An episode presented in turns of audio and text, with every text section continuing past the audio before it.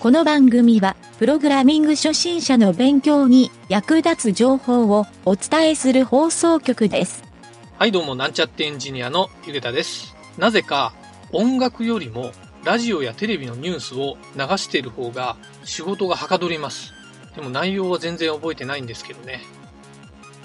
それでは、なんちゃってラジオ、始まるよ。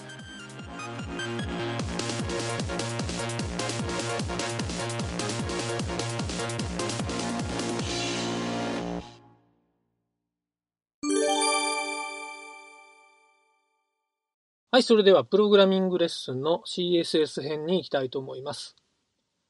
今回はですね、CSS の色の書き方というのを、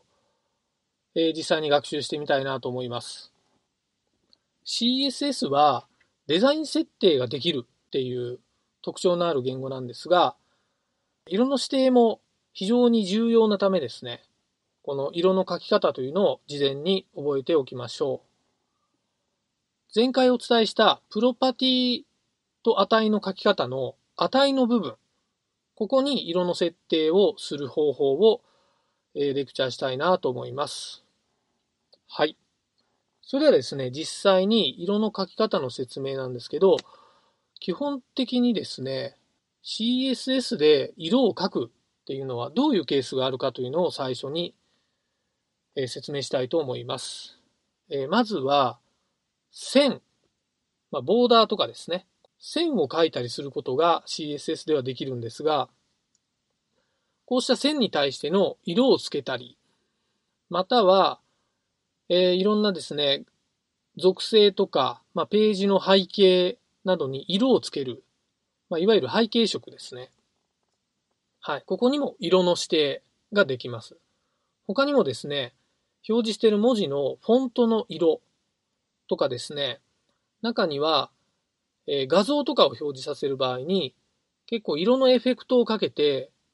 えっ、と、セピア調にしたりとか、モノトーンにしたりとか、そういったですね、色のエフェクトっていう処理をかけることもできます。はい。他にもですね、えー単色だけではなくて、一つの指定で複数の色をセットして、そのグラデーションを表示するとか、えーちょっとレベルが上がるとですね、まあ、アニメーションを覚えたらですね、えー例えば赤の色が青に変換するような、そういったアニメーションを色に持たせるようなこともできるようになります。はい。今回はその色の描き方の基本形をお教えしたいと思うので、えーしっかりとですね、基本を覚えて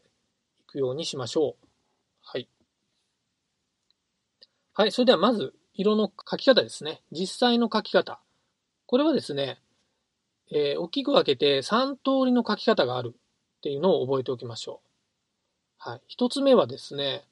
色の名称で指定する方法ですね。学校とかで習った、レッドとかブルーとかブラック、ホワイト、グリーン、イエローみたいな原色系の色はですね、その学校で習った通り、えー色の指定で使う、使うことができます。はい。他にもですね、結構、なんか微妙な色みたいなのもたくさんあるので、CSS で書ける、えーと、色の名称みたいなので検索すると、その一覧を載せてくれてるサイトなどもいっぱいあります。はい。えー色の書き方二つ目ですね。二つ目はですね、16進数で書く方法ですね。これはですね、えー0から9、A から F、まあ、いわゆる16進数をですね、6桁書く書き方ですね。まずはじめに、えーシャープを書いて、この16進数を6桁書くと、これがですね、色の指定をすることができます。はい。具体的に言うとですね、これは6桁のうち、えー2桁ずつの3組のセットになっていてですね、えー初めの2桁が、まあ、例えば FF って書くと、これは16進数で255の値になりますね。はい。なので、FF を6個続けて書くと、FFFFFF って書くと、えー真っ白な色、まあ、いわゆるホワイトが表示されるようになります。はい。ここの、あの、色はですね、RGB 色って言って、3つに分かれてるこのセグメントですね。2桁ずつの3つの最初のパートが R のレッドの役割になりますね。で、2つ目のパートがグリーンの G ですね。で、最後の、えー、2桁がですね、ブルーの B。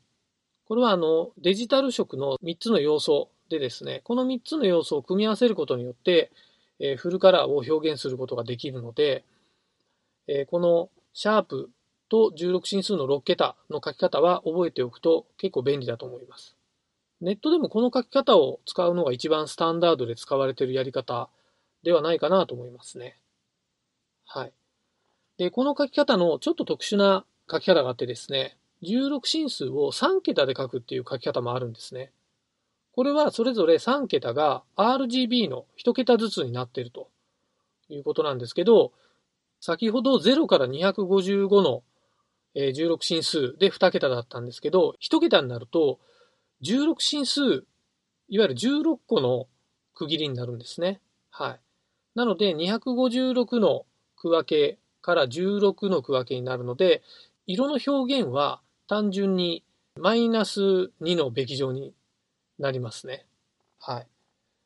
えー、まあ数の問題ではなくて、結構単純色を指定するんであれば、この3桁が非常に使いやすいなっていう場合に、僕もよくこの3桁で書くようにしています。ちなみになんですけど、3桁で、えー、レッド、まあ、赤色を表現したいときは F00 ですね。で、ブルーを表現したいときは 00F。グリーンだけのときは 0F0。まあ、こういった感じで簡単に書くこともできます。はい。それからですね、えー、次の CSS の色の書き方。最後の3つ目ですね。3つ目はですね、RGB っていう書き方があって、先ほど16進数のところで出てきた RGB をそのまま今度は10進数で書くことができます。RGB、えー、丸括弧。その後に0から255の数字を間幕切りで3つ書くことができます。はい。この順番は先ほどと一緒で、えー、レッド、グリーン、ブルーの順番に書いて、えー、0から255の値を書くと、その RGB 色っていうのが表示できるようになります。はい。もう少しここのですね、えっ、ー、と、RGB の値でどういう色が出るかっていうのを調べたい人は、えー、Google の検索でですね、えー、カラーっていう風に調べると、まあ、Adobe か Google のサイトがトップに出てくるんですけど、そこに行くとですね、カラーピッカーっていうのが出てくるので、それをいろいろいじってると、なんとなくこの数字の感覚でこういう色が出るんだなっていうのがわかるようになります。はい。それからですね、この RGB の書き方は、一個ちょっとオプションがあってですね、RGBA っていう書き方があります。これはどういう書き方かっていうと、RGB で記述したこの RGB 色ですね。これに最後の A っていう値がですね、0.0から1.0の値を入れることができるんですけど、この A はですね、アルファチャンネルを意味する A で、いわゆる半透明色を作ることができるようになります。なので、ここのですね、RGBA で丸括弧を書いて、中に0カンマ、0カンマ、0カンマ、0.5っていうふうに書くと、この0が3つで RGB で黒色になるんですけど、黒の半透明色が作れるようになります。比較的に使う要素としては、えー、なんかオブジェクトがちょっと浮いたような感じにするために、まあ、ボックスシャドウっていうプロパティがあるんですけど、影を表すときに、この RGBA で影を半透明にするっていうやり方をよく使うのを見かけますね。はい。僕もよく使うんですが。はい。こんな感じでですね、色の指定をすることができるので、えー、それぞれですね、簡単にどれを使ってもらってもいいんですけど、とりあえず一番使える要素が多いのが、アルファチャンネル付きの RGBA の書き方なので、これだけを覚えておくだけでもいいかもしれないですね。はい。え最後にですね、色の重要性というのをちょっと説明しておこうかなと思いますが、よくですね、プログラミングは得意だけど、デザインが苦手というプログラマーエンジニアの方いらっしゃいますけど、それはですね、結構そういう人がウェブサイトのプログラミングをすると、あまりですね、やっぱりかっこよかっこいいページっていうのはできなくて、まあこれは本人もよくそれを認めて、自分はあまり得意じゃないっていうふうに言われるんですが、この色の使い方ですね。これがわかるだけで、実はホームページを作るときって、かっこいいページが作れたりする。ちょっとしたそういったセンスはですね、この色の使い方にあるっていうのを覚えておくといいかもしれません。はい。基本的に原色ばっかりで構成されたページっていうのは、まあまあどぎついビビッドなサイトっていうふうに見られるので、結構その使い方のセンス、まあどういった色を使うかっていうようなんですね。結構そこら辺を自分で知っておかないとですね、見た目が悪いっていうふうに感じられるようですね。はい。まあよく言われてるその色の使い方、まあ配色パターンって言うんですけど、これは2色から3色を基準にしたページを作ると、まとまりがあるページに見ることができるというふうによく言われているので、えそれをですね、頭に置いて、基本の3色っていうのを選んでからホームページを作るといいと思います。はい。インターネットで検索するとですね、こういったデザインパターンのサンプルをいっぱい出してくれるページも見つかるので、そういうページを見て、いろいろと自分でえー、ホームページを作ってみるっていうのもいいかもしれません。やっていくうちになんとなく感覚で覚えていけると思います。はい。結構そういった意味でですね、この色の使い方がいけてる使い方ができるだけで、ウェブページっていうのはかなりよく見られるようになるので、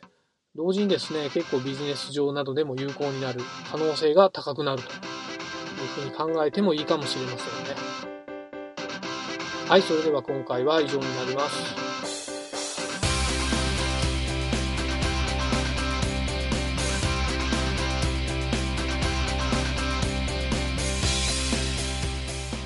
番組ホームページは http コロンスラッシュスラッシュ mynt.work スラッシュラジオスラッシュ